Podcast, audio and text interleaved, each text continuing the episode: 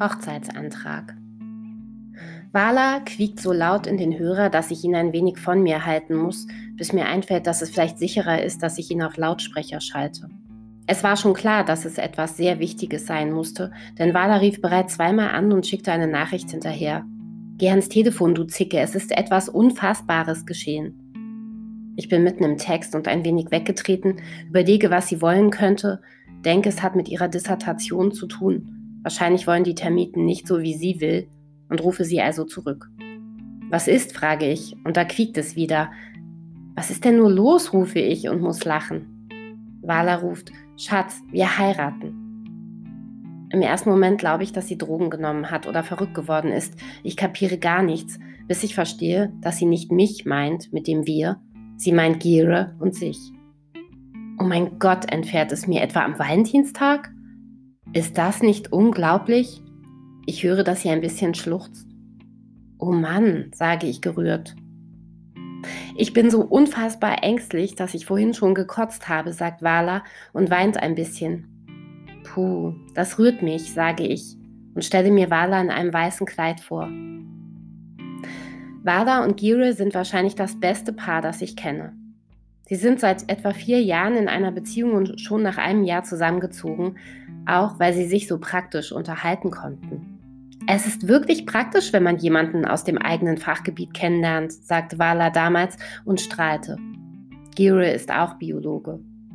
Der andere, noch praktischere Grund des Zusammenziehens war, dass Wala sich ihre alte Wohnung nach einer Sanierung und der folgenden heftigen Mieterhöhung nicht mehr hatte leisten können und keine neue bezahlbare Wohnung fand. Gere wohnte in Kreuzberg, seine Mitbewohnerin wollte nach Südamerika gehen, so wurde bei ihm ein Zimmer frei. Ich ziehe zu Gere, hatte Wala damals angekündigt, aber auf unser Giole die Augen verdreht. Nur so aus praktischen Gründen. Wir machen eine Art WG-Ding daraus. Alle nickten wissend und echoten, WG-Ding also. Nein, wirklich, das ist kein Pärchenmärchen, bloß eine Win-Win-Situation für jeden von uns. Win-Win-Situation, ächelten wir und lachten laut. Ach, leckt mich doch alle, meinte Wala. Das gleiche sagte sie auch, als sie eingezogen war und sich die beiden getrennten Zimmer recht schnell in ein gemeinsames Schlaf- und ein Wohnzimmer verwandelten. Rein praktische Gründe, erklärte Wala damals wieder. Wir schlafen sowieso immer in seinem Zimmer, dann können wir es also auch gleich zum Schlafzimmer machen. Es ist eben einfach sehr, sehr praktisch gedacht. Sehr, sehr praktisch gedacht, rief ich, als sie sich ein großes Doppelbett kauften und gemeinsame Ikea-Bettwäsche, die nach Pärchenmärchen aussahen. Sehr, sehr praktisch gedacht, rief Wiebke, die den neu angeschafften Grill der beiden auf dem Balkon antestete, an dem Abend, an dem Wala uns gestand, dass sie und Gire versuchten, schwanger zu werden, aber es nicht klappte.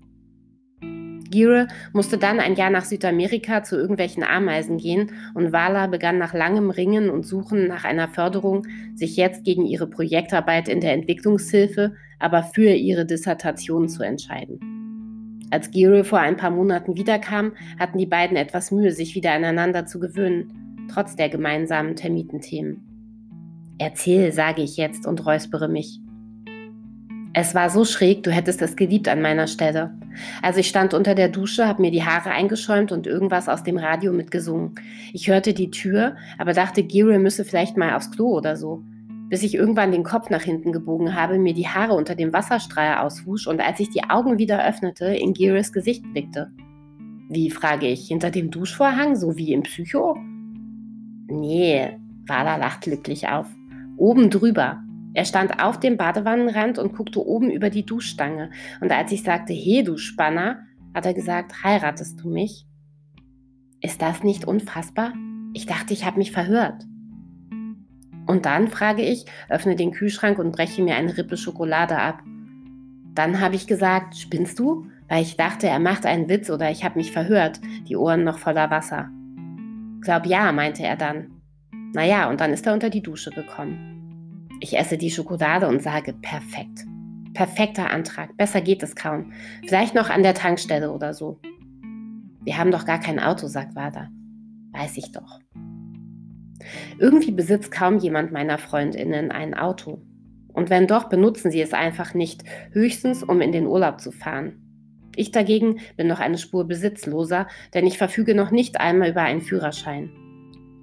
Damals, als man ihn hätte machen können, lebte ich in England und wollte ganz sicher nicht im Linksverkehr fahren lernen. Noch hatte ich wieder zurück in Berlin gleichzeitig ausreichend Geld oder Zeit.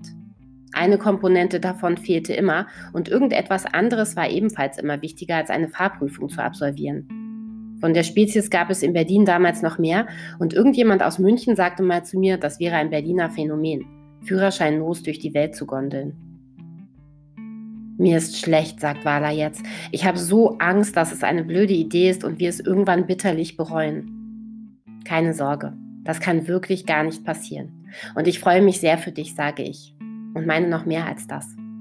Und für Gira natürlich. Wir feiern bald den Antrag, ja? Und Wala fügt hinzu, ich dachte, wir heiraten im August, wenn alle wieder da sind. Das fand Gira auch irgendwie praktisch. Und dann kann ich natürlich nicht anders. Sehr, sehr praktisch gedacht, sage ich, und finde, dass Wala und Giro wahrscheinlich das beste, sehr praktischste Paar der ganzen Welt sind.